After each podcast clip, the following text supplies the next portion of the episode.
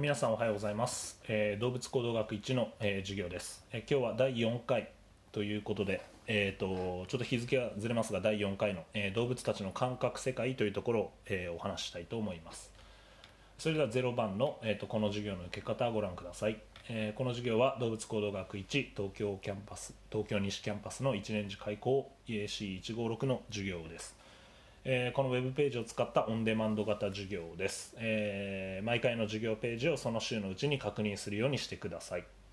えー授業の補足資料として皆さん今聞いている、えー、と音声データをポッドキャストにて配信していますので、えー、とお聞きください、えー授業の切りのいいところで考えるポイントを挙げていますので、えー皆さん、えー、と授業内容の理解をあの促進させるための、えー資料としてお使いください。えー質問や疑問コメントある方は、えー、と質問コーナーに、えー、と入力してください。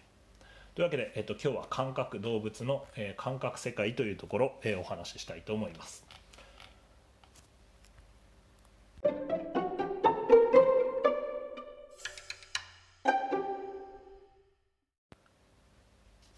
はいそれでは、えー、と1番動物の感覚世界というところ、えーご覧ください。まず今日お話しするのは、えー、と動物の感覚です。でこのスライドをご覧ください。でこれは、えー、とゾウリムシの、えー行動を模式的に表したものです、えー、とまず、え前提として全ての動物はそれぞれに、えその種が持っている固有の特有の、えー感覚世界あるいは知覚世界というものを生きている。でその動物は、まあ、個体ですね。その動物の個体はその主体としてその自分が持つ感覚それに基づいて主体的に行動していると、まあ、こういう考え方があります、えー生物がその知覚世界に基づいて行動する。でこういった生物学の考え方を、えー観世界ウムベルトという、えーとドイツ語ですが、えーそういう言葉で、えー表します、えーこの観世界という言葉は、えーユクスキルという、えーと生物学者が提唱した考え方で、まあ、非常にこう行動をするためにはこの世界の理解行動に先立ってこの世界をどう認識するかという問題があるということを指摘しました。でこの図が、えー見ている、えー表しているのは、まあ、我々はこのゾウリムシが他のケイソウの仲間とかまあいろいろな、えー他の生物と一緒に、まあ、ミジンコみたいなのも書いてありますがそれに生きているというふうに考えます。これは我々がそういうふうに、まあ、あの俯瞰的に見ているから、まあ、このゾウリムシはこの水環境の中でいろいろな生物に囲まれて生きている、まあ、こういう認識の世界ですがゾウリムシはもしかしたら違う感覚世界に生きている、まあ、もしかしたらっていうか絶対感覚世界が違うと。感世界が違うはずです。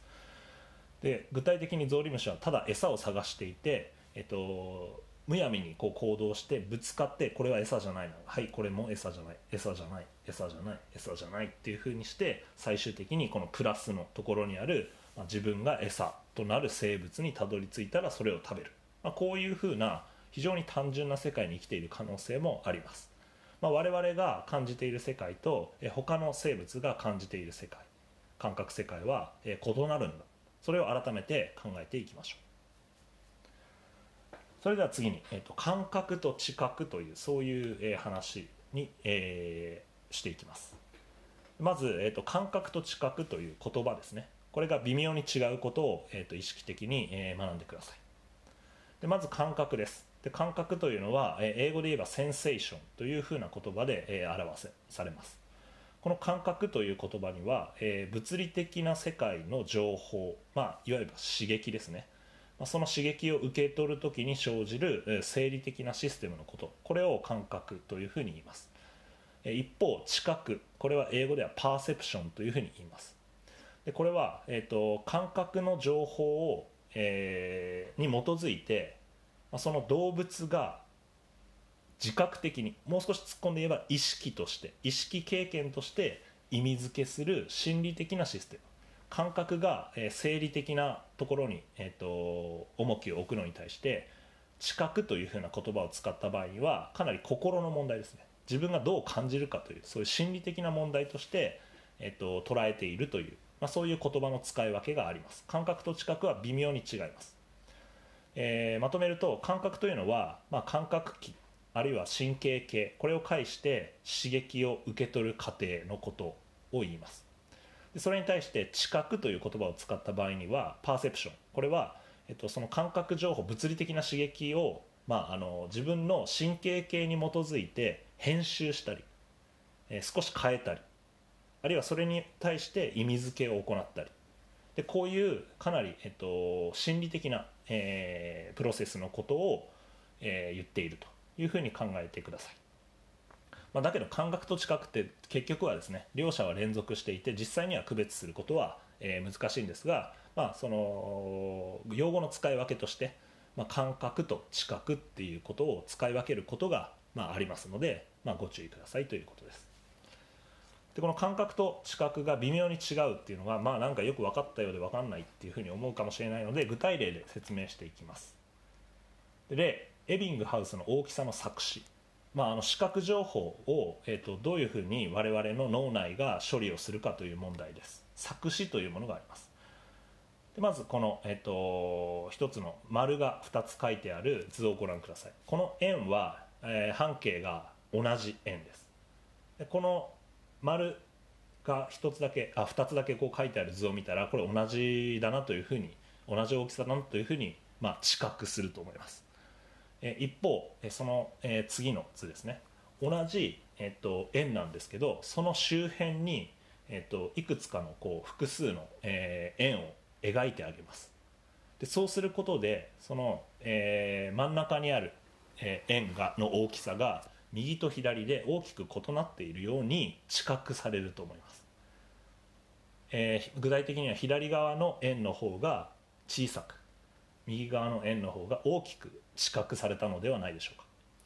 このように同じ大きさの直径が同じ大きさの円でも大きい円に囲まれると小さく見えます。小さい円に囲まれると大きく見えます、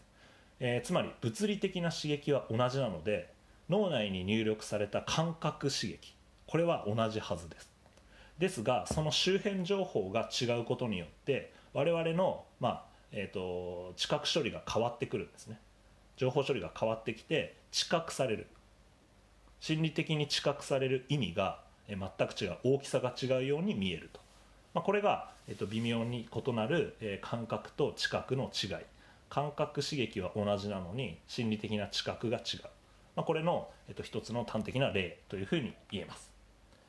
はい、というわけで、えっと、我々、えー、動物たちは、えっと、そのそれぞれの種に特有の、えっと、感覚あるいは知覚世界に生きています。でその得た情報に基づいて、えー、行動を決定しているんだ。でこういったことを、えーと、改めて、えー、理解しておきましょう。でポイントです、えー、動物が行動を発現させるためには外界から得た情報を処理する必要があります、えー、今回、えこれは感覚の話なんですけど、まあ、次回これは、えーと、感情の世界です。これは動物行動を支える情報処理系の、え2大要素なのでこれについてお話ししていきたいと思います。まあ、最後にエビングハウス、えー、大きさんの作詞紹介しましたが、まあ、心理学では作詞を用いて人やそれ以外の動物の知覚世界を研究するという分野があります、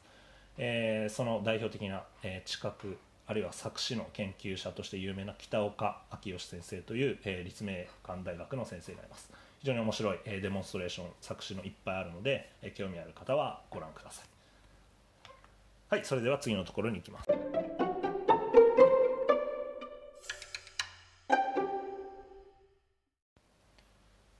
はい続いて2番。感覚の種類と感覚器というところをご覧ください。でこの、えっと、動物によって違う感覚ですね、えー、これは、えー、いろいろあります、えー、我々一般的な言葉は感覚って何って言った時にまあえっと、視覚とか聴覚とか嗅覚とか味覚とかっていうふうに、まあ、出てきたら、まあ、それはよく感覚っていうことを理解しているというふうに、えー、あの考えられると思います、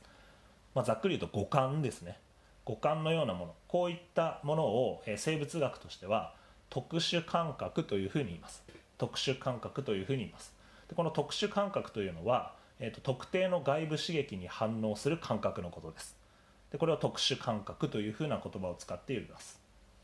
で具体的には視覚であったり聴覚であったり、えっと、嗅覚であったり味覚であったりあるいは平行感覚。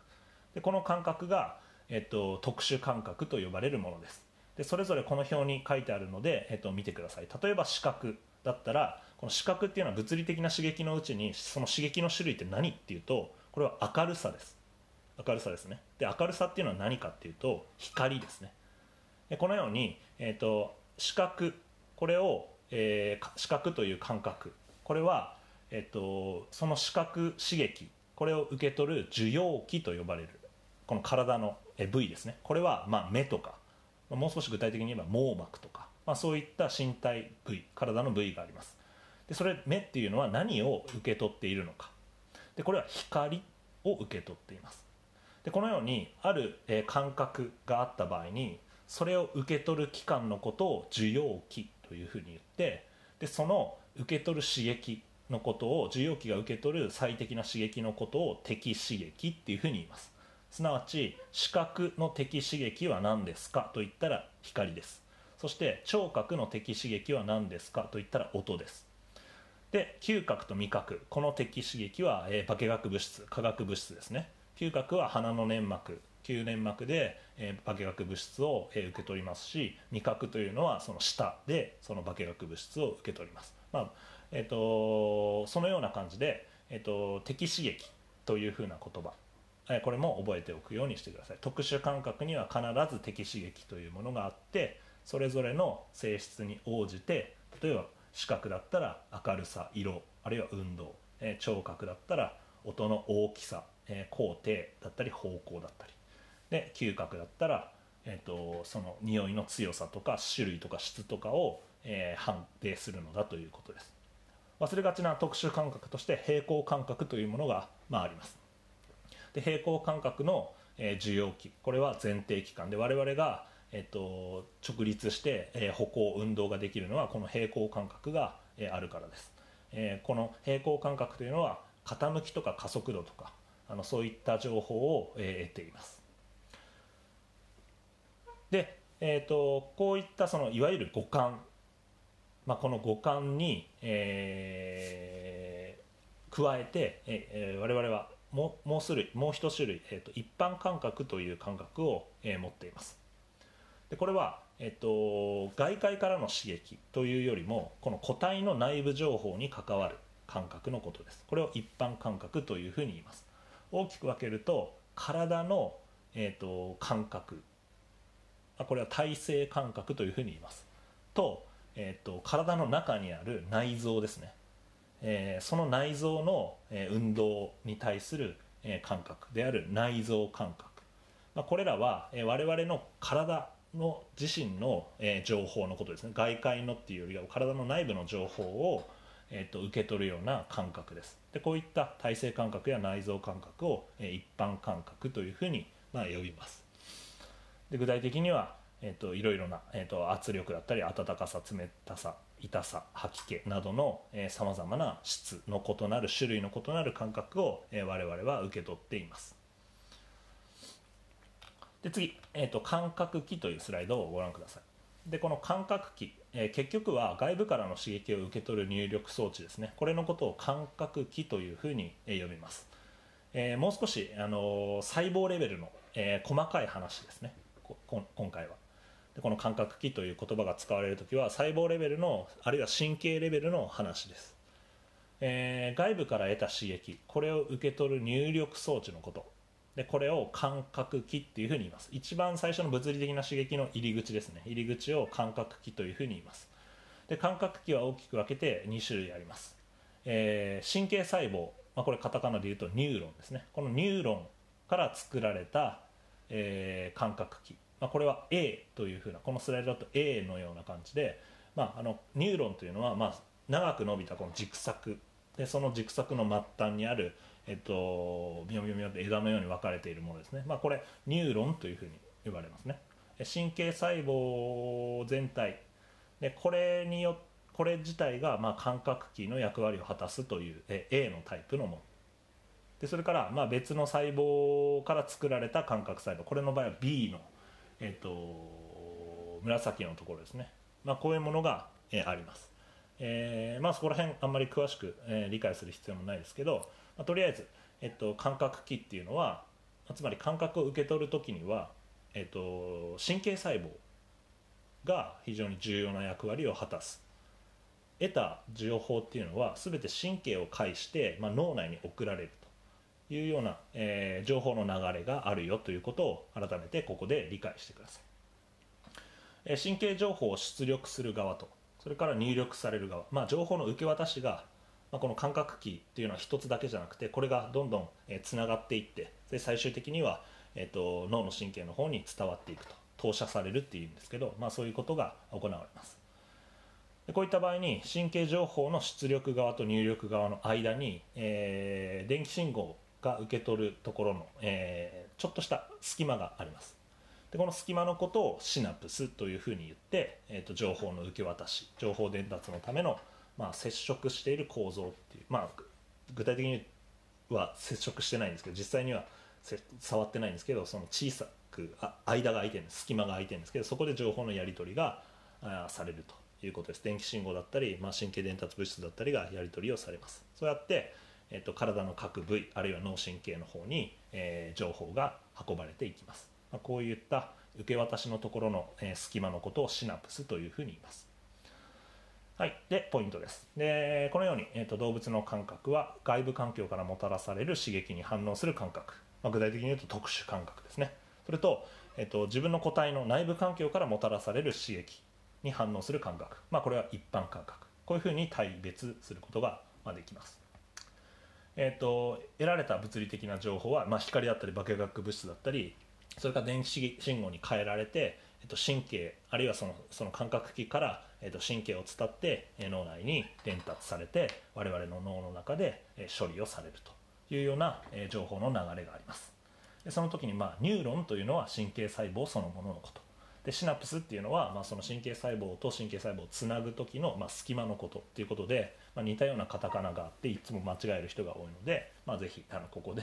えっと、改めてニューロンとシナプスの違いを説明できるようにしておくと、え、いいかと思います。はい、それでは次のところに行きます。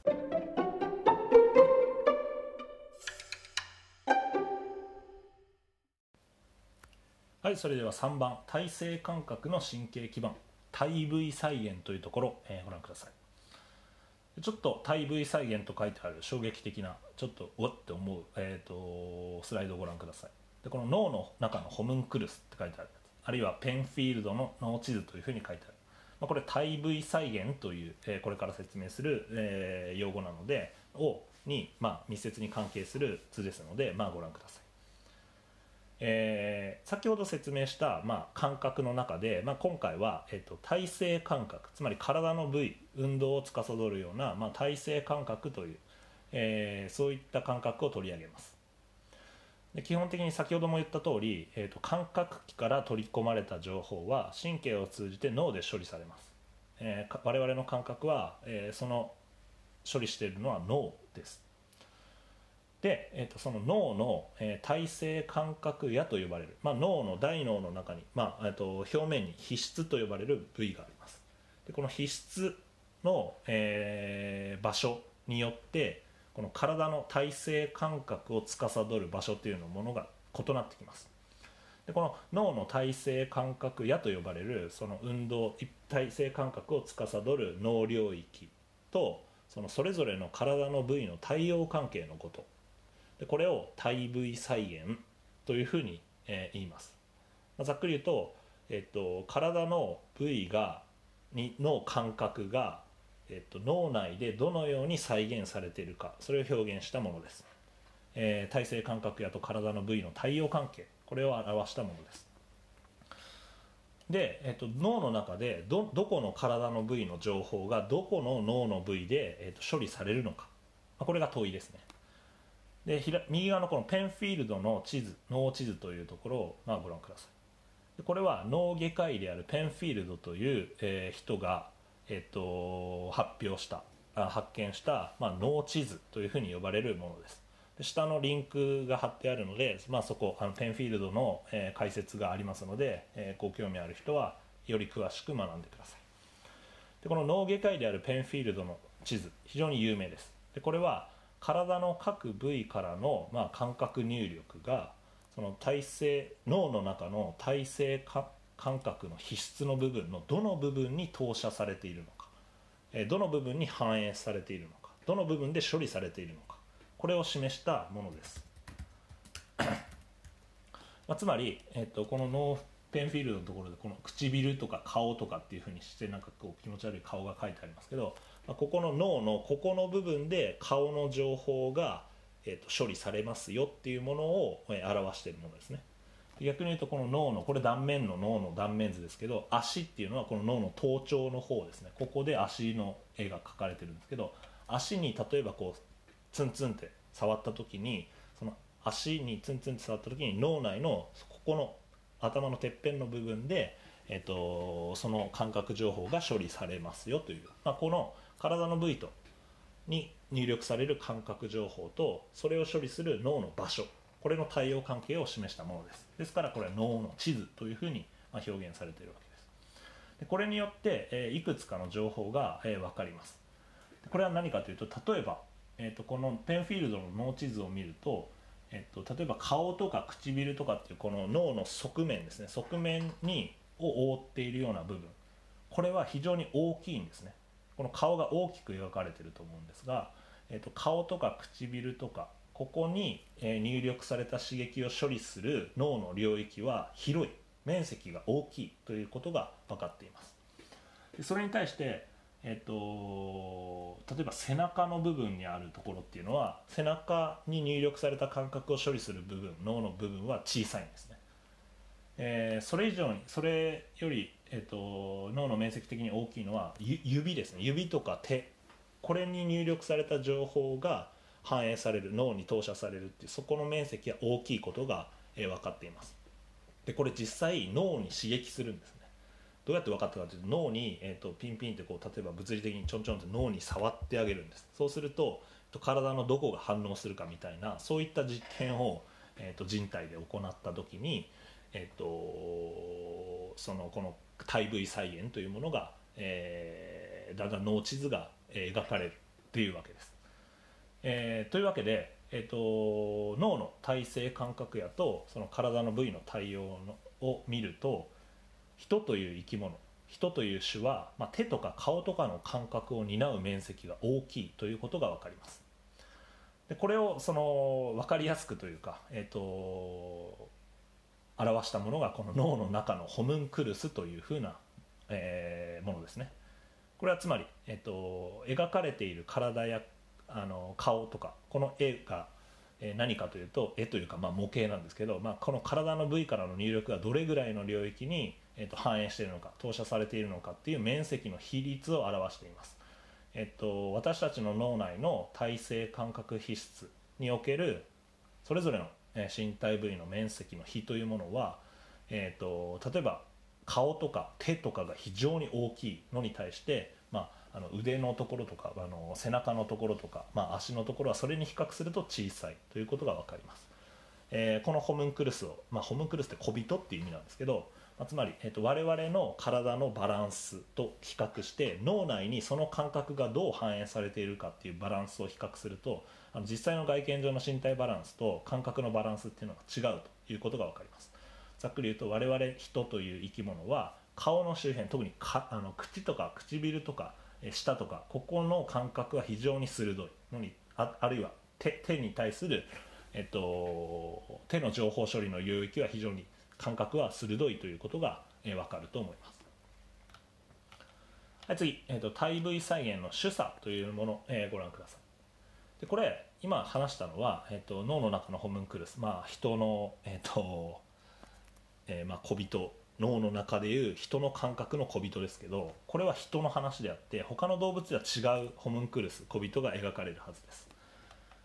でこの体部位再現は、えー、種により大きく異なります。まあ想像したら分かると思います。でここで例で少しモグラの仲間ネズミの仲間、えー、それをちょっと比較してあ、えー、げます、えー、よく使われる体部位ほど体の部位ほどそれに対応する、えー、脳の局所。これも広くなるというふうに考えます。基本的には。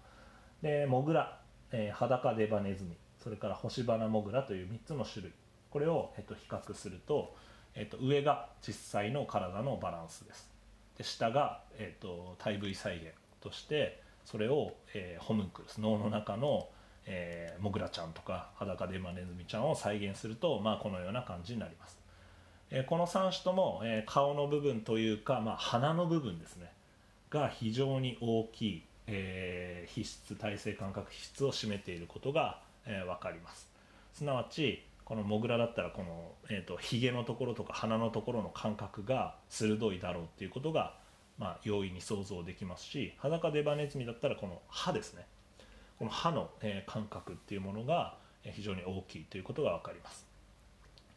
でパッと見るとこの、えーと、最後の星花モグラというもの。でこの星花モグラっていうのはスターノーズドモールというふうに、え、英語では言って、まあ、お星様星ですね。星のような、えーと、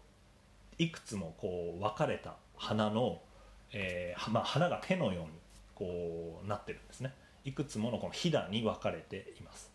でこの形から見て非常にこう感覚が鋭そうな感じがするんですけど実際に、まあ、体制感覚やの比率面積比を見てみるとここが非常に大きいと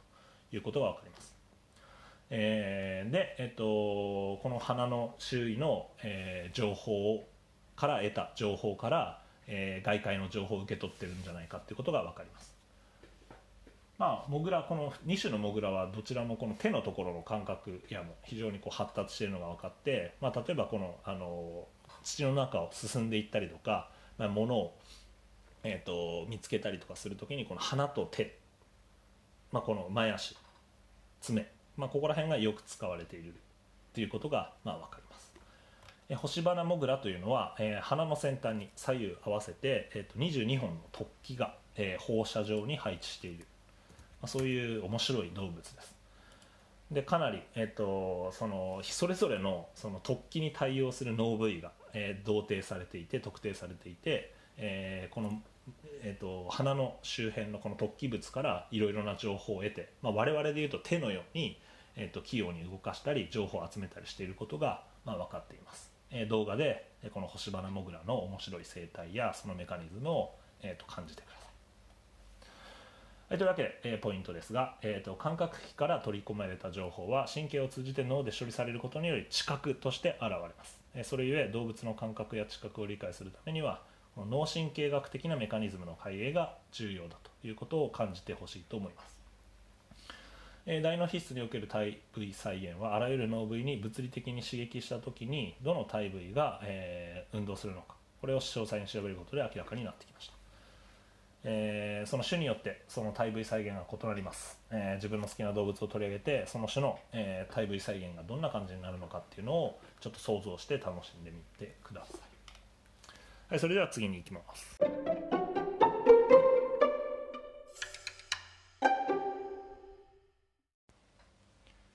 はい次に4番、えー、特殊化された感覚系というところ、えー、ご覧ください。これまで、えっと、動物の感覚っていうところ、えー、基礎について、えー、お話してきました、まあ、もう分かってきたと思うんですが、えっと、それぞれの動物が持つ感覚は、えー、その種によって違いますという、ま、今日の話は、まあ、それを感じてほしもらえればもうそれでいいぐらいです。一番重要なところです。それぞれの動物が持つ感覚はその種によって違いますよということです。どういうふうに違うかっていうとその種が適応してきた環境で有利に振る舞えるように進化の過程において洗練されてきたというふうに考えられます。つまりその種が持っている感覚はその種に特有なんですね。特殊化されてます。その種にとって非常に有利なように進化してきたはずだという前提に立ちます。我々人が持っている感覚は我々人が暮らす環境で良かった。同じように星花モグラが持っている感覚は星花モグラが、生きてきた環境で、それは適応的だった、まあ、そういった、単純なことです。で、えっと、さまざまな種によってかなりその種が特有の感覚世界に生きています。例えば、えっと、有名なところで言えばコウモリあるいはイルカこれはエコーロケーション反響定位といって我々人間にはなかなかない感覚を、えー、持っています。でこの反響定位というのは自らが音を出します。でこの音を出してその音が、えー、例えば、まあ、いろんな環境に跳ね返ってきてでそれをまた受け取ります。でその受け取ったその音情報によって、えーと、対象との距離とかあるいはその対象の形とか、まあ、外界の、えー、情報を物理的な環境の情報をその音をこっちが自ら出してそれをまた受け取るっていうこの反響を、えー使うことによって、えー場所の情報空間の位置情報みたいなものを取るというふうなことです、えーつまりこれ私たちは目が塞がれるとなかなかその環境わからないですけどこの目が、えー使えない場所でも音を出せればそのあの空間の情報を把握できるという、まあ、そういった特殊な感覚を身につけてきました。で同じように、えー、蛇の、えーこれ、えっとピット器官というものが、えーあります。でこの蛇のピット器官というのはえっ、とまあえっ、と赤外線を、えー探知できる感覚として赤外線を、えー取れるように、えー特殊化された感覚器官でえー残念ながら私たち人間にも、えーありません、まあ、ヘビ代表的にはヘビですけどヘビはこのく、まあ、ピットっていうのはくぼみって意味なんですけどこのくぼみがあるような、まあ、感覚器官受容感覚、えー器があって受容器があってでそこで何を、えー、と探知するかっていうと赤外線ですね、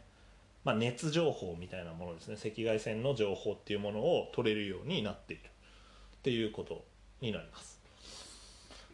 で、えー、とああるいはあの鳩とか渡り鳥、まあ、あとはウミガメとか魚の仲間にも持っている人いますが、えー磁気コンパスといって、まあ、地球の地磁気。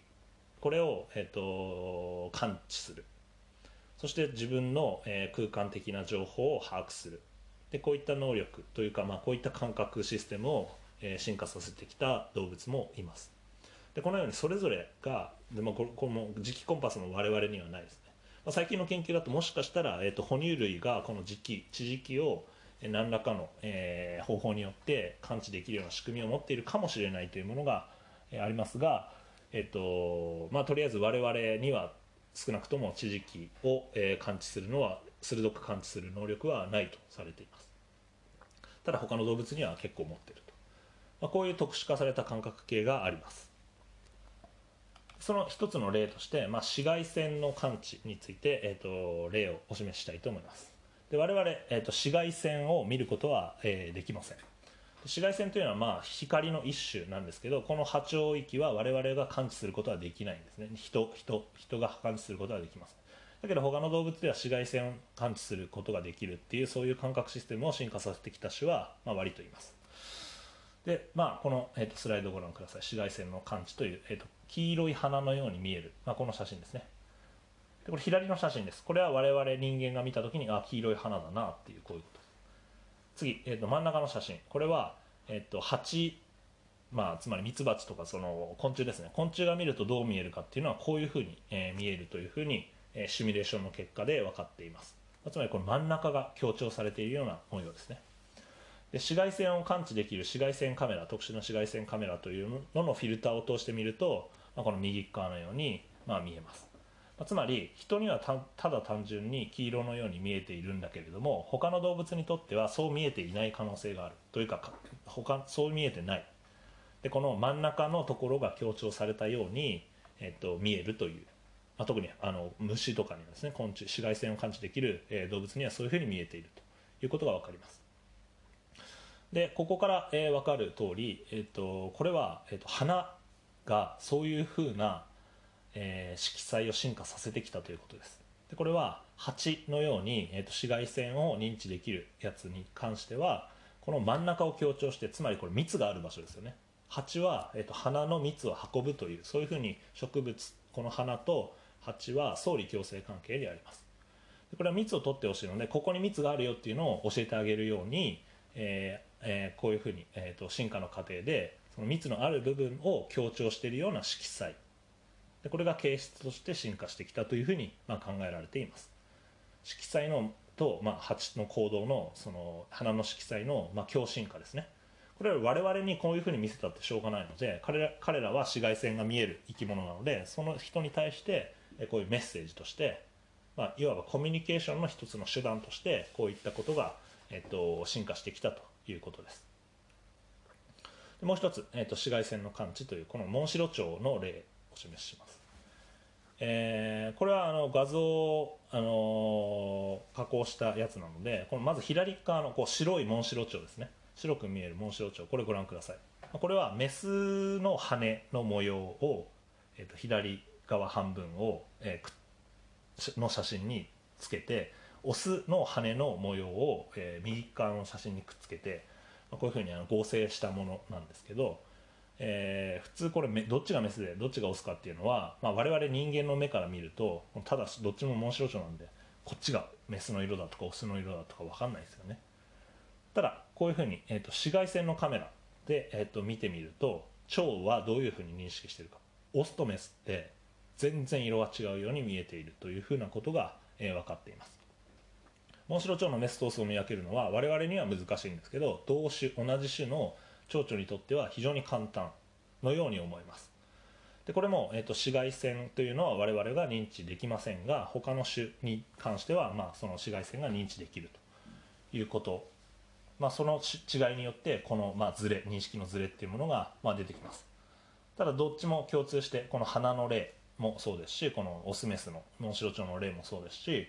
えー、これはまあ情報を伝えるの受け手ですね。受け手が、えー、とどういう、えー、感覚を持っているのか。まあ、これ具体的に今紫外線を見えるのかどうなのかによって全然変わってきます、えー、そして、えーと、その情報を受け取ってほしい相手に合わせる形に、えーと、その形質も進化しているはずなので、えーと、花は、えー、と我々に別に見えなくてもいいんだけど、えー、とその花の蜜を運んでくれる蜂には見えるようなそういう進化を遂げますしえー、我々はあのモンシロチョウ別にオスメス見分けなくていいけどモンシロチョウにとってはえっと、オスメス見分けるってことが大事なので、まあ、モンシロチョウが見えている世界でそのオスメスが見見分けられるような形質が進化するということになります。はい、でポイントですけど、えっと、それぞれの動物が持つ特殊化された感覚これは、まあ、あのざっくり言うと同種の個体感だったりその違う種間のコミュニケーションだったりその適用に、えー、大きく影響を与えるえー、情報のやり取りコミュニケーションに使われるということになります、えー、個体間コミュニケーションに用いられる、まあ、感覚の種類これは種によって異なるだけではなくてその情報の受け手の感覚の種類が持っている感覚種類に合わせて、まあ、あの調整されている変化されているっていうのが、えー、実感としてわかると思います。これを例に、えーと、その動物の感覚の、えー、特殊化これについて、えーと理解してほしいと思います。はいそれでは次のところいきます。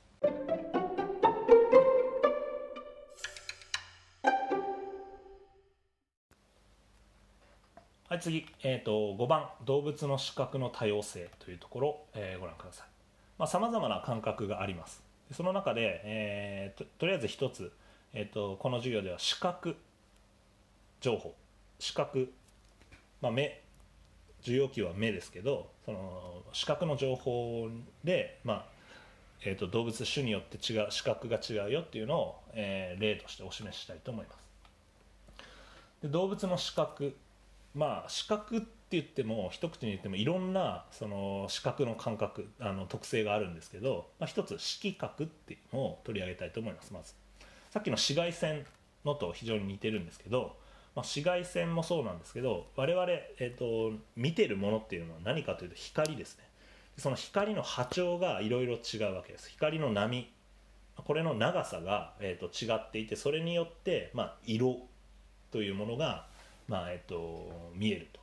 いうことになります。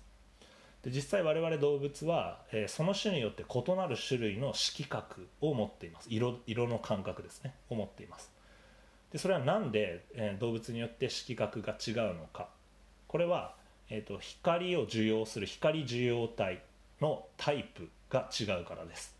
そしてそのタイプの持っている種類これも、えー、ちあ種類というか数ですね。その数も違うからです。したがってその色味見える色が違うということになります。でこのグラフ ABC というふうに見せてるんですけどこれは、えーと、光受容体。この光受容体のタイプが A の場合は二色型色覚といって、えーと、この S タイプと L タイプっていうこの2つの、えー、光受容体を、まあ、錐体細胞を持っているタイプです。でこれ実は多くの哺乳類がこの2つの異なるタイプをえー持っていてその2つの、えー波長が異なひ光の波長が異なる、えー光の波長の幅ですね。幅が感知できる幅が違うんですね。その2つの S タイプと L タイプは。微妙にずれてるのが分かると思います。でこれ下のグラフあこのグラフの、えー、と横軸が、えー、と波長を表していてその縦軸がその反応の強さみたいなものを表しています。だから L タイプの S タイプっていうのはまあ400から500の間にピークがあるのに対して、えっと、この L タイプっていうのは500から600の間にこの山のピークがありますよね。このピークがずれてるんです。だから光のあのが入ってくるその波長が例えば S タイプだとより、えっと、波長が短いのに対してあの強い反応を示して L タイプだとより、えっと、長いタイプの、えっと、光の波長に対して強い反応を示すと。でこの S と L の、えー反応の違いによって我々の知覚できる、えっと、色味が、えーち違っているというふうになります。これがまあ色覚の単純なメカニズムになるんですが、まあ、我々、えっと、人は実は三色型色覚といってこの B のように3つの、えータイプ異なるタイプの光受容体を持っている、えーものです。いきいい種類です。でそれに対してもうこの A みたいなものは多くの哺虫類があ多くの哺乳類が持っている、えー二色型色覚。で我々、えー霊長類とかこの、えーグラフではこの B はミツバチの例なんですけどこの三色型っていう別の、えーものを持っています、えーあこれ語弊を間違ってあの理解誤解招かないようにしていいと思うんですけどミツバチの SML っていう3つのタイプと全く我々が同じものを持ってるかというとそんなことないです。それは間違ってます。ただ単に、えっと、3つのタイプを持ってたらまあ3色型みたいに 2, 色2つだけ持ってたら2色型みたいにその衰体細胞の、え種類の数これによってまあ分けてるだけでこのミツバチと同じ波長に反応する、えー、と視細胞を持ってるかっていうとそれは全く違うのでそこを誤解しないようにしてください。でまあ C, C の場合はピークがこれ4つありますよね。この4つあるのはこの4種類の、えー、と衰体細胞、えー光受容体を持っているタイプででこれはまあ例えば鳥の仲間だとこういうふうな4つ持っているタイプが、えー多いということになります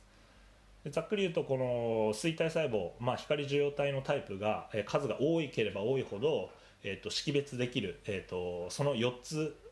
のその強度の違いによってその光の感受性っていうのがこうか、えー、と違ってきますので、えー、と多ければ多いほど、えー色味の識別はしやすいだろうというふうに、えー、と考えられます。というわけで我々が見てる色カラフルな世界よりもよりカラフルな世界を見ているのが、えー、と鳥でありこの、えー、とあるいはそのその幅の域が、えー、と光の幅感知できる幅の種類が紫外線まで行く昆虫みたいなあの生き物の方が我々よりも豊かなカラフルな世界に、えーを認識できるということになります。で次、えー、と動物の視覚視野と視力というところです。でどうしてもこの動物の視覚を考えるときになんか色味だけで、えー、と考えることも多いんですけど実際その目の良さっていうのはそれだけじゃないですよね。いろんな視覚特性があります。で忘れがちな視覚の特性としてこの視野とそれから視力っていうものが、えーあります、えーどのくらいの範囲がどのくらいの精度で見えるのか、まあ、どのくらいの範囲が見えるのかこれが視野です。でどのぐらいの精度で見えるのかこれを視力というふうに、まあ、言います。で、えっと、どのくらいの範囲がどのくらいの精度で見えるのかっていうのはこの目の、えー外部形態それから、えー視細胞の、えー、と感受性この両方が、まあ、関与するというふうなことです。でこれ比較する3つの異なる種として、まあ、スズメそれからシギの仲間それから、えっと、ミミズクとかフクロウの仲間でこの3つ、えっと、左から順に、えー図示しています。で、えっと、ここで図示しているのはこの両眼視野というものと、えっとあまあ、両眼視野と単眼視野っていうのが、まあ、あります。でこれ何かっていうとえっとまあ、例えば、えー、とスズメの例一番左のスズメの例を見てみるとこの、えー、と灰色で描かれている部分っていうのはこれは、えーと、右目で、えー、見える部分と左目で見える部分をそれぞれ示しています。その右目で見える部分と左目で見える部分が重なっている部分。これを、えーと、オレンジ色で示しています。でそうなると,、えーと、これは、えー、とここのオレンジの部分が両眼視野というふうに、えー、言われる部分でこれは右目と左目両目で見える部分。これを両眼視野というふうに言います。でここで分かるのは、えー、スズメは右目と左目と合わせるとこれは全視野っていうんですけど全視野はほぼほぼ360度見渡せるぐらいになってますよね。ただ自分の頭の後ろ側は、まあ、視野がカバーしていないということに、まあ、なります。で一方、えーと、その隣にいる、えーと、誰だっけ？これはシギの仲間ですね。タマシギとかの仲間ですけどこのタマシギの仲間は驚くべきことにこの目が非常にこう側面についているので、えーと360度首を動かさなくても見えるっていうことになります。で、えーと、オレンジの部分の両眼視野これは、えーと、非常に狭いってことになりますね逆に言うと,、えーと、カバーしている全視野は、えー、と非常に360度ぐるっと見えるんですけど、えー、と右目と左同時に両目で見えるところの範囲これは狭いということになります。ただ面白いのは後ろも両眼視野がありますね。全く頭の後ろ側にも両眼視野があるというふうなのは、まあ、非常に面白いかなというふうに、まあ、思います。つまりこれは首を動かさなくても後ろにも前にも、えーと、視野があるというふうなことで外界からの情報を受け取れるということになります。一方、えーと、フクロウとかミミズクこれは、えーと、両眼視野が、えー、と他のやつよりも広くなってます。え全視野がえ他の鳥よりも狭い。まつまり人と同じような感じで、まあ、180度よりちょっと,、えー、と広い感じ。えー、そんぐらいの全視野があるのに対して、えっと、後ろの方はあんまり見えないですよね。後ろの方は見えないっていうことになります。首を動かさなければ。一方で両眼視野はこの濃いオレンジの部分は非常に他の鳥よりも、えっと、広いというふうなことになります。でこういうふうに両眼視野とか全視野っていうものが、まあ、種によって違うっていうことが、まあ、分かると思います。一般的にこの両眼視野両目で見えている範囲っていうのは何に役立つのか。でこれは、えーと、奥行きの近くと,、えーと、関連があると考えられています、ま、つまり両眼視野が広いほど、まあ、つまりあのこの袋のように両目で見る範囲が、え、重なっている部分が大きいほど、え、奥行きを近くできる。右目と左目の、えーと、ずれてる部分を差分を、えー、計算することに脳内で計算することによって自分と対象の距離を、えー、うまくつかめることができる。というふうに、まあ、考えられます。まあ、ただこの両眼視野をいっぱい広く作るっていうことは何とトレードオフ関係があるかというとその全視野を犠牲にしなくてはなりません。だから基本的に全視野を一度に見えるようなあの目の特徴を持つか、えっと、目を少し前の方に集中させて袋のように。そして、えっと、両眼視野を広く取って、えっと、奥行き近くを、えっと、取るか、まあ、こういうふうにどちらにするかっていうのがその生物によって種によって変わってきます。まあ、分かる通り、えーと、スズメとかそれから多くの鳥類は両眼視野を広く取る。ああ間違えた、えーと、その全視野を広く取って、まあ、周囲の、えー、環境からまんべんなく情報を取って例えば敵が来たら逃げやすいようにでそういうふうに受け取るものが多いですね。そういうあの進化をさせてきているものが多いのに対して、まあ、例えば、えーと、とワシとかそれからフクロウみたいに逆に両眼視野を特化させるようなものも、まあ、多いです。でこういう鳥っていうのは何かというと自分が捕食されるリスクよりは自分が、えー、何か獲物を取るっていうそっちの捕食者側の、えー、生き物の方が多いです。一般的にこの視野と視力は、えー、捕食者と、えー、被食者で、まあ、異なるっていうことが、まあ、分かっています。ざっくり言うと、えー、捕食者の場合は両眼視野を、えーと、広くとって奥行き近くを、えー、有利にするような進化を遂げて逆に食われる側のやつは、えっと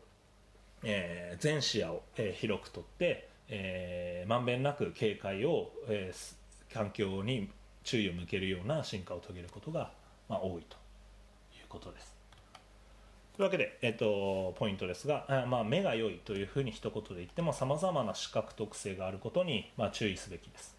えー例えば犬の場合犬は人と比べて目が良いとか目が悪いとかってなんか適当に言う場合あるんですけどこれは、えーどのような視覚特性に着目するかによって答えが大きく異なります、えーこの授業ではあ今の解説ではあんまり言わなかったですけど視力の中でも動体視力っていうものまあ、あの時間的な、えー、と解像度と,、えー、と空間的な解像度、まあ、つまりいわゆる一般的な視力っていうものが、まあ、違います。で一般的に、えー、と動体視力っていう風な観点から言えば人よりも犬の方が優れている。いうことも言えますしそのいろいろなその目が良いとかっていうふうにざっくり考えるんじゃなくてじゃあどういう視覚特性が、えー話題にしてるのかっていう話がしないと、えー一概に目が良い悪いっていうのは言えないよということも、えー、と覚えておいてください。というわけでさまざ、まな動物種の視覚の特徴などに思いを馳せて、えー、と理解を深めていただければと思います。はい、では次いきます。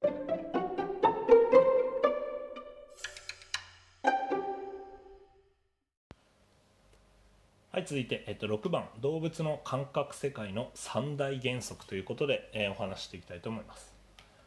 えここから、えー動物の感覚世界、えー具体的な例をいろいろお話してきましたがここからはちょっと具体例というよりかは、えっとまあ、理論的な原則の話をしたいと思います、えー動物の感覚って言った時に、あの物理的な、えー情報を、えー心理的な、えー変数に変換するというような、まあ、情報処理が行われているわけなんですけど、まあ、今日、えーちょっと理解してほしいこととして、えー、とその感覚を受け取った時の、えー動物側の、えー大原則これ3つ覚えてください。1つはウィーバーの法則。1つは順応。3つ目は標的刺激と背景の対比という。この3つです。えーまず1個目、えっとウィーバーの法則というものを、えっとご紹介します。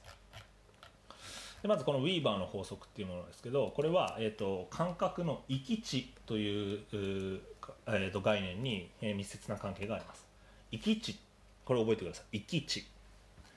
えー域値というのは何か。でこれはある感覚を引き起こす最小の値のことです。域値というふうに言います。ある感覚を引き起こす最小の値。これを域値というふうに言います。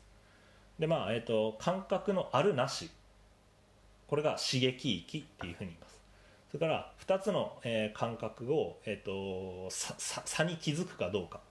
えーこれを弁別域っていうふうに言ってその域域値の種類にも実は2つ、えーあります、えー刺激値感覚があるかないかっていうのと弁別域っていう差に気づくかどうかっていうこの2つがあります。で、えっと、実際その域値っていうのはどうなるかっていうとこのグラフで示した通り、まあ、横軸が刺激の強さだとします。で縦軸がその感覚の、えー反応だとします、えーざっくり言うと,、うん、と前か無かの法則です。域値っていうのは。ある瞬間を超えたら、えー、と感覚がビョンとこう1に近づきます。なんだけどえー、とある感覚を超えなければその感覚がないというふうになります。これ若干このグラフだとこう S のように見えますがもう少しこう厳しい S です急にこの S の刺激の強さが1っていうふうになった瞬間にギュンと反応が上がると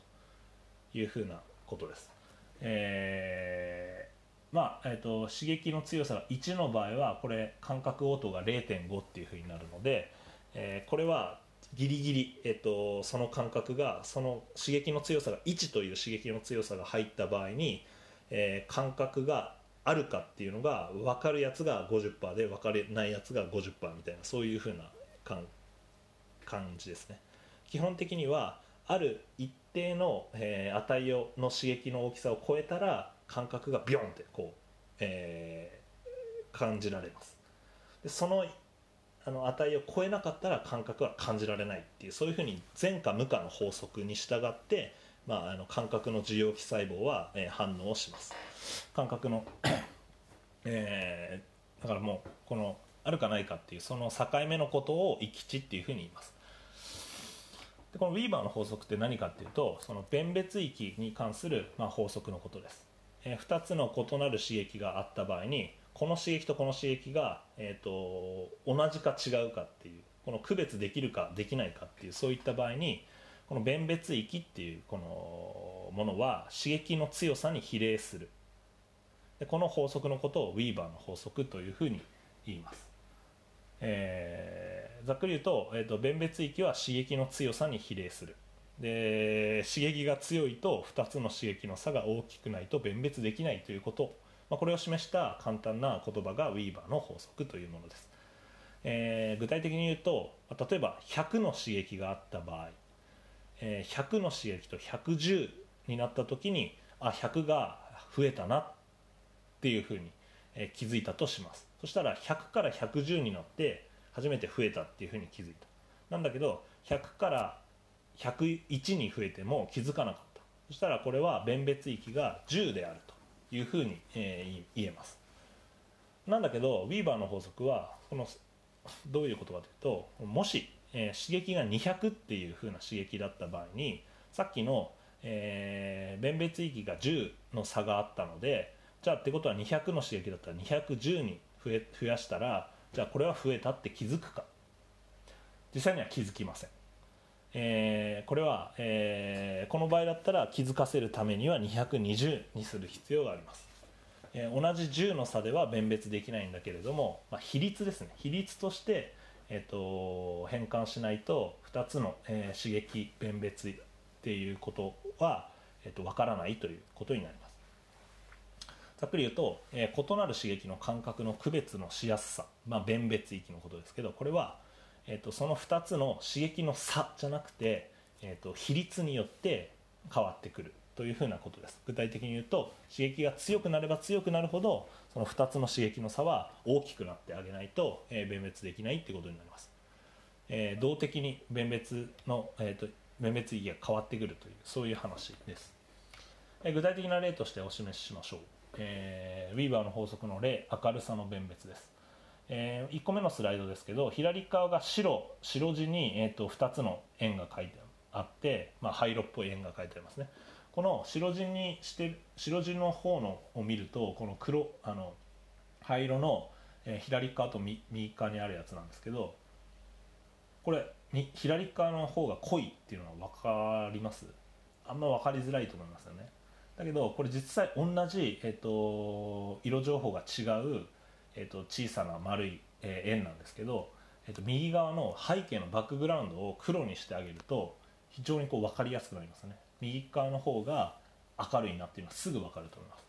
これ同じです。物理的に同じ刺激なんだけどバックグラウンド背景が違うと,、えーと、刺激の区別のしやすさが変わる。これがウィーバーの法則を端的に説明するデモンストレーションになります、えー、つまり、えー、と左のえー、バックグラウンドが白にしてると背景が白にしてると,、えーと、この網膜に入ってくる刺激が黒黒に黒と白のコントラストが強いんですね。だから刺激が強いんです。刺激が強いとその2つの差っていうのが弁別しづらくなります。その一方で、えーと、右側のように、えーと、ちょっと暗背景を暗くしてあげて、えー、と灰色に入ってくるこの色刺激が、えー、とちょっと刺激を弱くしてあげてるんですこれは。刺激が弱いと2つの刺激の、えーと、区別がしやすくなるということです、まあ、このように同じ物理的刺激なんだけどその背景刺激によって、えーとそのまあ、つまり刺激の入力の強さによって、えーと、弁別しやすさが異なる、まあ、これが、えーと、ウィーバーの法則です。というわけで、えー、とこれが、まあえー、とウィーバーの法則なんですけどこれに当てはまる、まあ、具体的な例っていうのは何か自分的にもあるのかどうなのか、まあ、視覚これは明るさの弁別なので視覚の例なんですけどまあそれでも音だったり、えーと、匂いだったり、まあ、異なる感覚要素でも違う感覚の種類でも同じ、えー、法則が成り立ちます、えー、具体例を、えー、自分で思いついて、え、考えてみましょう。それでは次に行きます。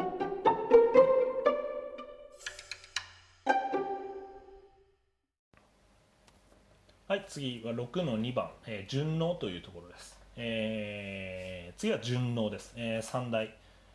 えー、動物の感覚世界の三大原則、えー、2つ目順応ということです、えー、順応、まあ、これは、えーと、ある刺激が続けて与えられると刺激の強さに変化がなくても感覚が次第に弱まっていくこと、まあ、これを順応感覚順応というふうに言います、まあ、一般的な言葉で言うと慣れとかってよく言いますけどね、まあ、これも感覚の、一般的な性質のことです、えー、例えば順応っていうのはえっと生理的な現象です、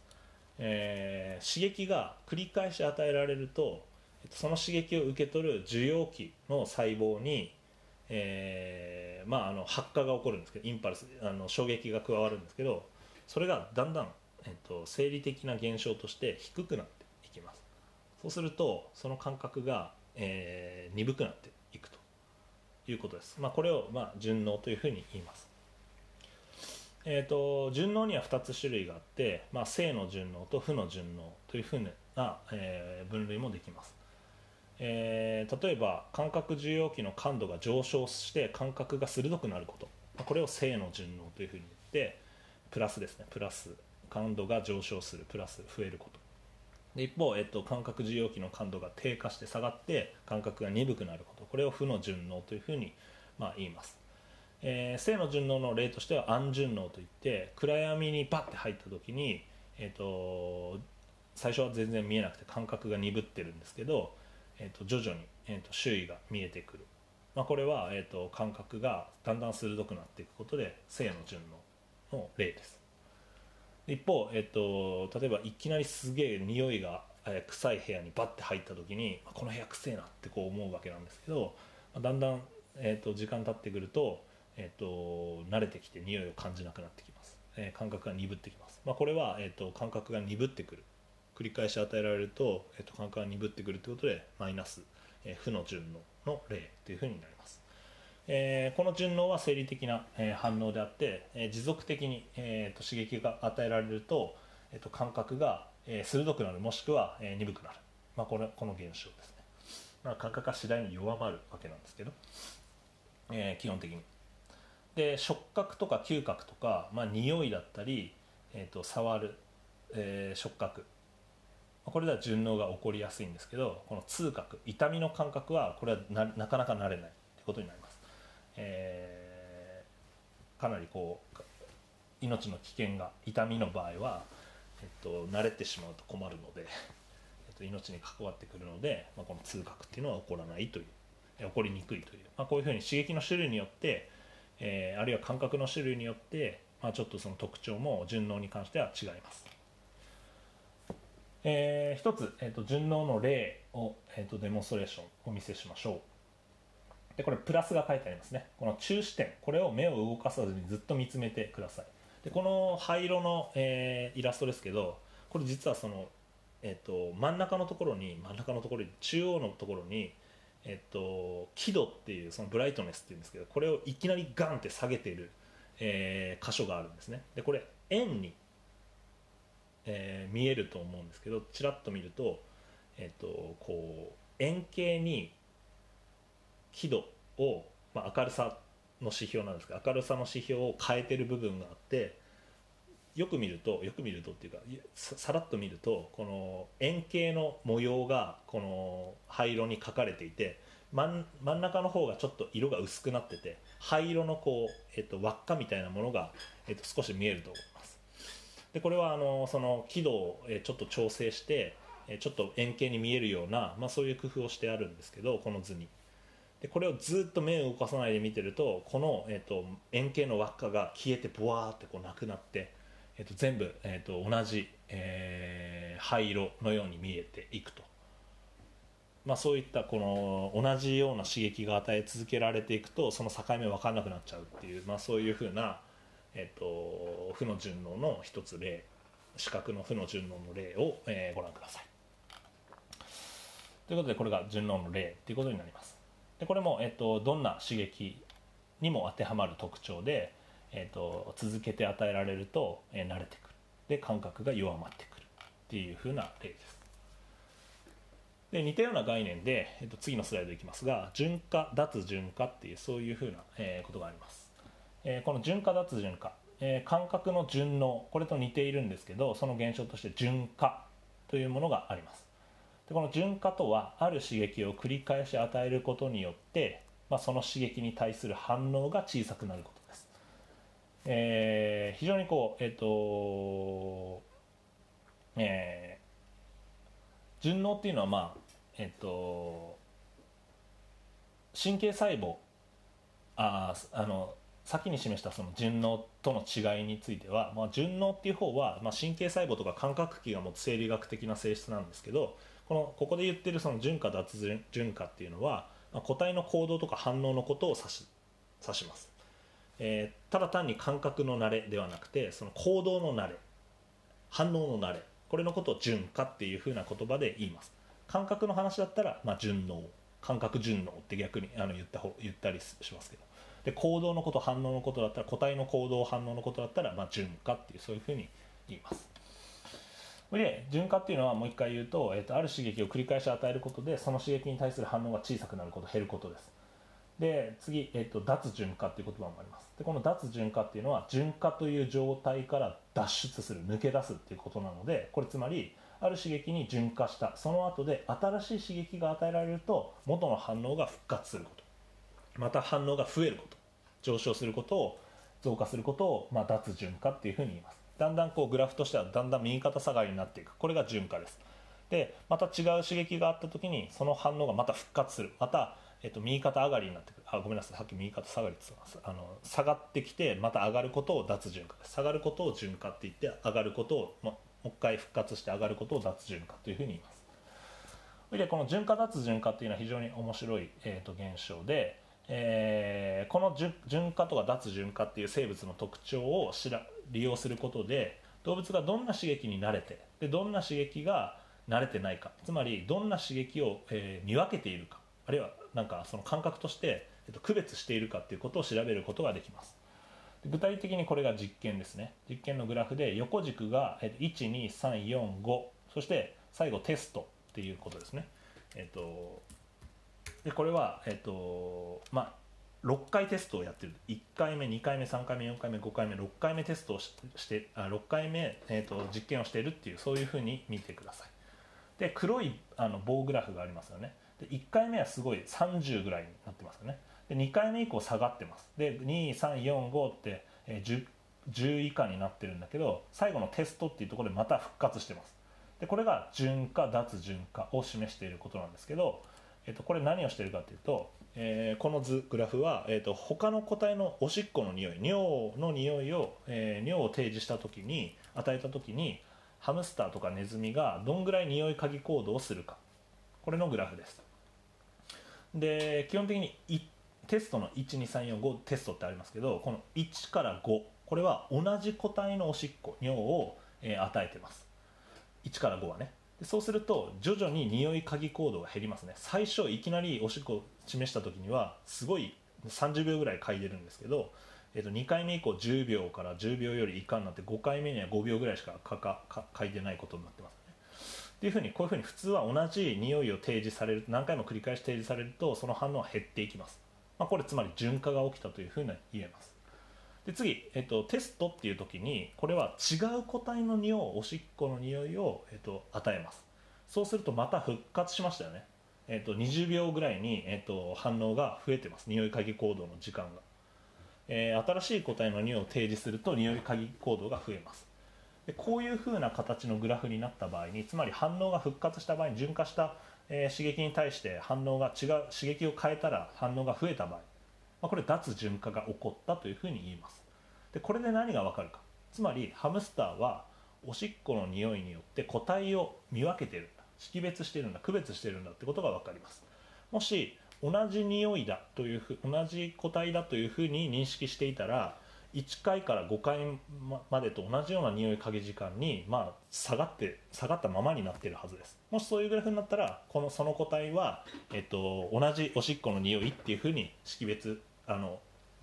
認識している認知していて、えっと、別の個体のおしっこだというふうには分からなかったってことになります。一方このグラフのようにもう一回反応が復活した。これは明らかに違う個体の匂いだというものを、えー、と逆あの逆に言ってこう分かる分かっていると。これを示しているようなグラフになります。つまりこの順化脱順化っていうその、えー、と感覚の、えー、捉え方の特徴。これを動物のこの脱順化順化っていうものを利用することで動物がどんな刺激を、えー、区別しているのか、まあ、これを理解することができます。というわけでこの順応とか順化。まあ、これも感覚動物の感覚世界を調べるときに非常に重要な概念で、えーと、原原理原則の、えー、2つ目の重要な要素です。というわけで、えっと、ポイントですが、まあ、自分が、えー、実際にあなたがあなた自身が純化した対象とかそんな刺激とかの具体例を、えー、考えてみましょう、というわけで、えー、次のところに行きます。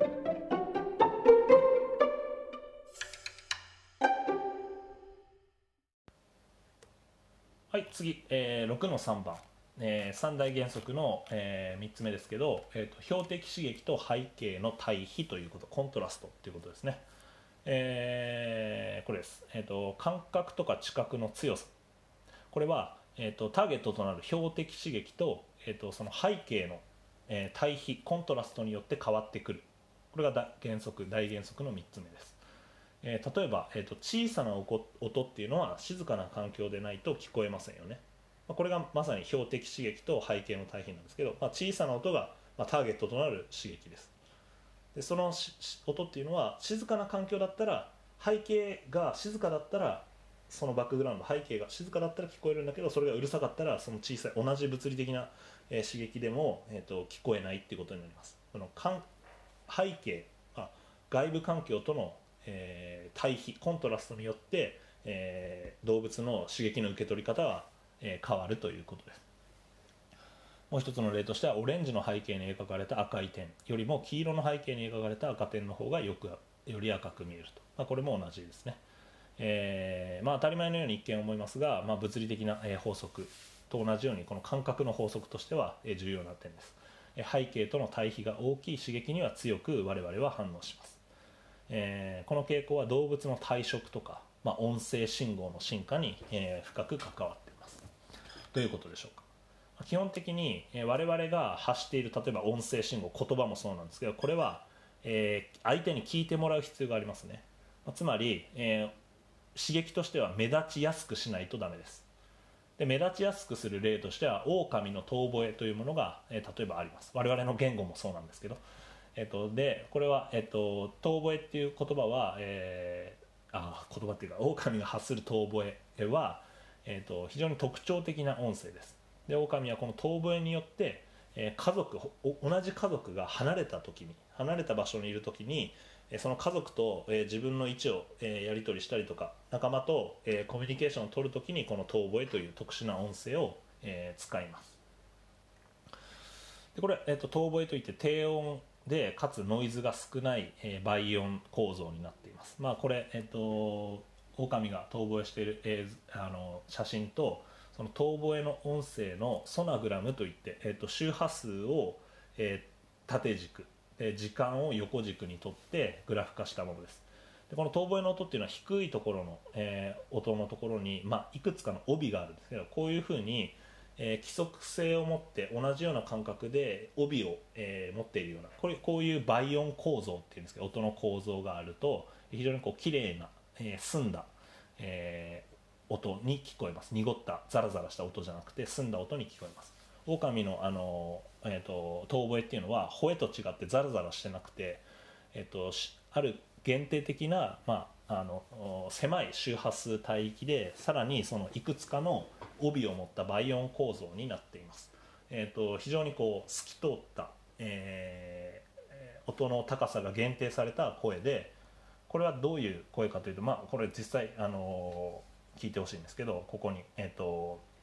再生するのがついてますので、まあ、ぜひ聞いてください、えー、でこういう音響特性っていうのは遠吠えの音響特性っていうのは、まあ、狼が暮らす森林とか高原とかかなり複雑な地理的な環境のところで狼暮らしてます。でこういう複雑な環境では、まあ、つまりうるさいんですね。背景が複雑なので背景のとなる環境がね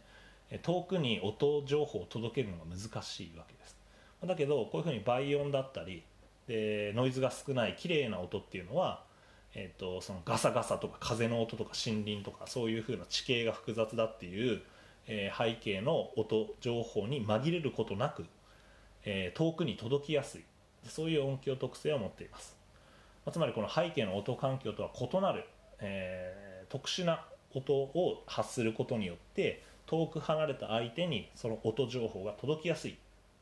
つまりこれは目立ちやすくする、えーと、音ということになります。まあこれはえー、とその届けたいターゲットとなる標的の刺激、まあ、この場合は音ですけど音声刺激ですけどとその背景情報のコントラストをかなり上げる。対比を大きくすることによって目立ちやすくする、まあ、この、え例だと、えー、考えられます。もう一つ、えっと、やはりあの背景とのコントラストを大きくして目立ちやすくする例として、まあ、これは毛虫のえー、ガの中ガガの、えーと、幼虫の警告色というものを取り上げたいと、えー、思います。でこれ、えーと、6つの、えー、種類の、えー、ガの幼虫の写真を貼ってます。でこれは、えーと、左側が実は毒を持つ、えー、と毛虫。でガの幼虫で、えー、右側がの3つが、えー、と毒を持たない、えー、と毛虫です。パッと見て、えっと、左側の毒を持っている毛虫の方が、えっと、どぎつい色をして目立ちやすい色をしていると、えー、思います、えー、具体的に言うと左側が茶毒が毒がイラガっていう上から言っているんですけど右側がアメリカ白一人クズさんオビカレハっていう、まあ、そういうようなやつですね。で左左側は非常に目立ちやすい色をしていて右側よりは右側はどちらかというと地味です。こういうふうに毒を持つ動物は逆に派手な体色をえー、進化させて、えー、捕食者に警告します。私は毒を持っているぞというのを、え、目立ちやすく逆にするわけですね、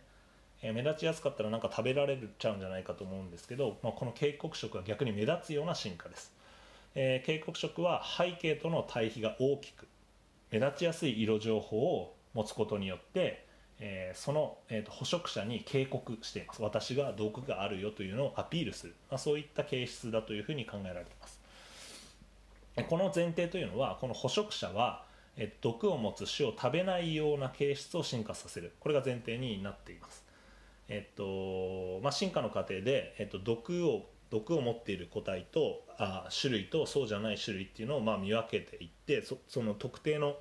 えー、毒て毒を持っているやつを食わないようなケースを進化させると捕食者は。そういった場合にこの、えーと、目立ちやすいっていう特徴が、えー、適応的な形質に、えー、なるわけです、えー、というわけでこれこの色味分かっているようにあんまりこの、えーと、葉っぱの上で、え、この毛虫がいるいて目立ちやすいように、えーと進化させている警告色っていうふうなことになります。うんと毒を持つか持たないかでその目立ちやすい方に進化させるかそれからあの目立ちにくいように隠れるように、えー、と進化させるかっていうのが、まあ、若干変わってくるということになります。でもう一つ、えーと、目立たなくあ次もう一つっていうかその今2つ、えーと、毛虫の例とそれから、えーと、遠吠えの例は目立つようにする例だったんですけど次の2つは目立たなくする例です。で1つ、えー、とはカレイの体色の例ですね。えっと、このカレイという、まあ、海の底に暮らす魚がいます。でこれは、えっと、進化の過程で自分の体色を、えっと、砂のその底の海の底の、えー、模様に模様というか背景色に と同じような、えー、体色を、えー、持つように、まあ、変化させることが、まあ、できます。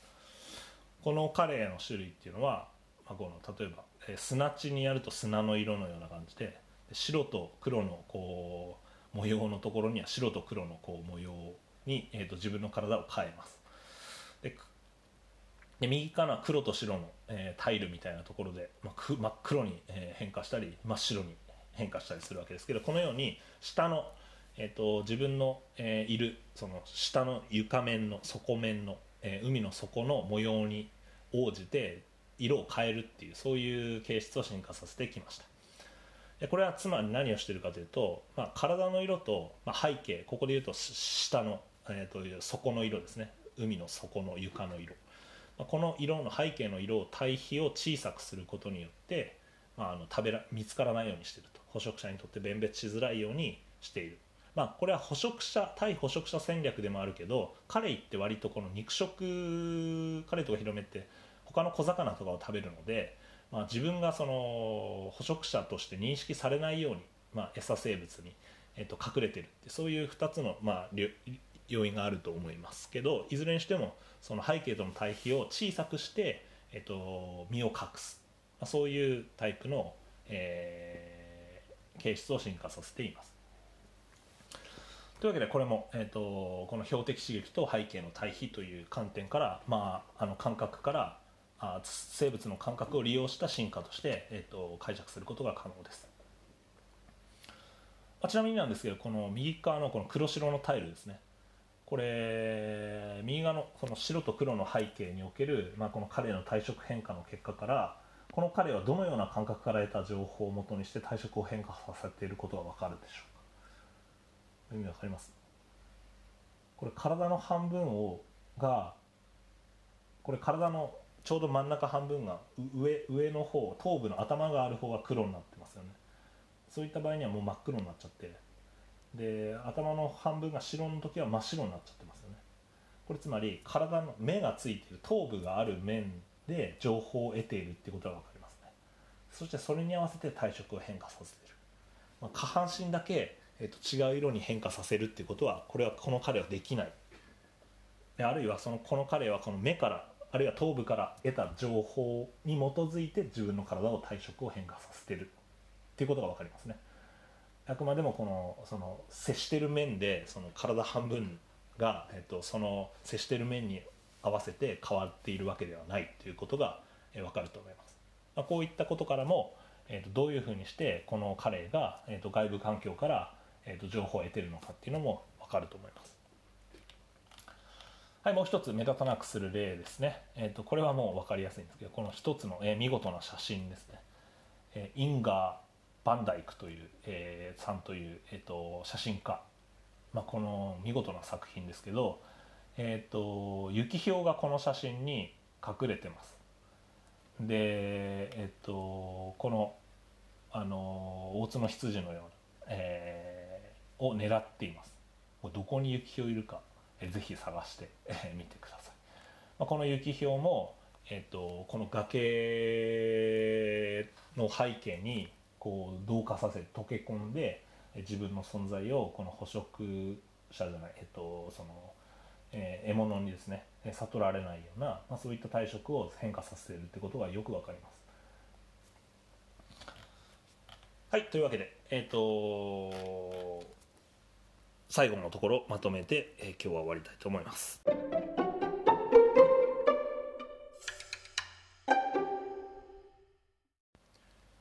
はい、それでは、えーと、最後のところまとめです。はい、今日見てきたのは、えーと動物の感覚世界というところです。いろいろな具体例それからまあ後半は少しあの感覚の動物の感覚の、えっと、原則のようなものを、えー、お話ししてきましたが、まあ、分かってほしいところは、えー、基本的にはこの、えーと、動物行動。これを支える感覚。これが種によって違うという、まあ、これを、えーと、意識してほしいということです、えー、まとめを読んでいくと,、えーと動物の感覚世界は物理的な刺激を、えー、自分の体にどう取り込むかという問題です。で実際には、えーと、物理的刺激を取り込んででそれを神経系脳神経系で処理をしてつまり実際の物理的刺激と,、えーと、自分がなんてうのその知覚するものっていうのは若干違うわけですね、えー、物理的刺激を変換したりあるいは補ったりそういうふうな、えー、情報処理のシステム。これが、えーと、動物の感覚。それによって動物の感覚世界っていうのが作られています。2番目、えーと、動物の適応的な行動は、えーと、繰り返し言ってる通りその種によって違います、えー、そしてその適応的な行動っていうのはその種特有のやはり感覚だったりその種特有の知覚だったりかなりその特殊化された感覚システム知覚システムによって、えー、とその適応的な行動っていうものが発現しているということをえー、意識してほしいと思います。3つ目、えーと、その動物の感覚世界、えーと、種によって違うんだけど共通の要素もあります。で今日紹介したウィーバーの法則とか、まあ、順応とかそれから標的と背景の対比とか、まあ、こういう3つの三大原則は、え、どんな種でも基本的には同じですし、えーと、どんな刺激でも、え、どんな物理的刺激でも、まあ、視覚でも聴覚でも、えー、基本的には同じです。えー、こういった、まあ、ある意味、まあ、物理的な法則と,、えーと、対応した関係でこの感覚的な、えー、法則っていうものも、まあ、我々、えーと、生物は、えー、備わっていると。いうことを理解してほしいと思います。はい、で最後に、えっと、動物の感覚とか知覚っていうのはこれもまた、えっと、進化の過程を示しています。で分かってほしいのはこの共通の仕組みっていうものももちろんその3つ言ってあるんですけどそれは、えっと、やっぱり種によってあの違う。それは何でかっていうとやはりそのその種が歩んできた進化の道筋が、えー、違うからってことになります。えー、でなんで違うかっていうとその種はそのそれぞれの環境に適応して生きてきたから。だからその環境適応が違うからっていうことになります、はい、そういうその種の多様性。これがまさに、えっとまあ、生物の多様性でありその生物の感覚の多様性、まあ、全てやっぱ多様性というキーワードが、えっと、その生物を理解する時の重要な要素である。ということを、まあ、この感覚世界というふうな意味でも分かっていただけると思います。えー、一般的な法則に加えてこの動物がやっぱいかにどういうふうに広い、えー、多様性を持っているのかっていうことを知ることによって、まあ、それによってのみですねその生物とはっていうのが分かってくると。他の一個一つの種を、まあ、調べることも非常に重要なんですけどやはりこの究極的には、えーと、その進化とか生物の進化っていうのを理解する時には、まあ、複数の種をやっぱ比較した上でえー、その動物の行動あるいはその行動を支える感覚知覚これを、えーと、比較しながら、えー、考えていく必要があるとそういった動物の豊かな、えー、感覚世界っていうものの、まあ、今日は入り口として、えーと、概要としてお話をしました。はいというわけで、えーと、今日は、えー、との授業は以上です、えーと、今週の課題学習特にないので、えーと、このウェブページの内容をちゃんと読んで、えーと、理解を進めてください。もしただし何か質問やコメントがある方は以下の質問コーナーに入力するようにしてください。それでは次回は、えー、と今度は感情ですね。感情世界というところ、まあ、また感情の多様性。これについてお話をしたいと思います。はいそれではまたお会いしましょう。さようなら。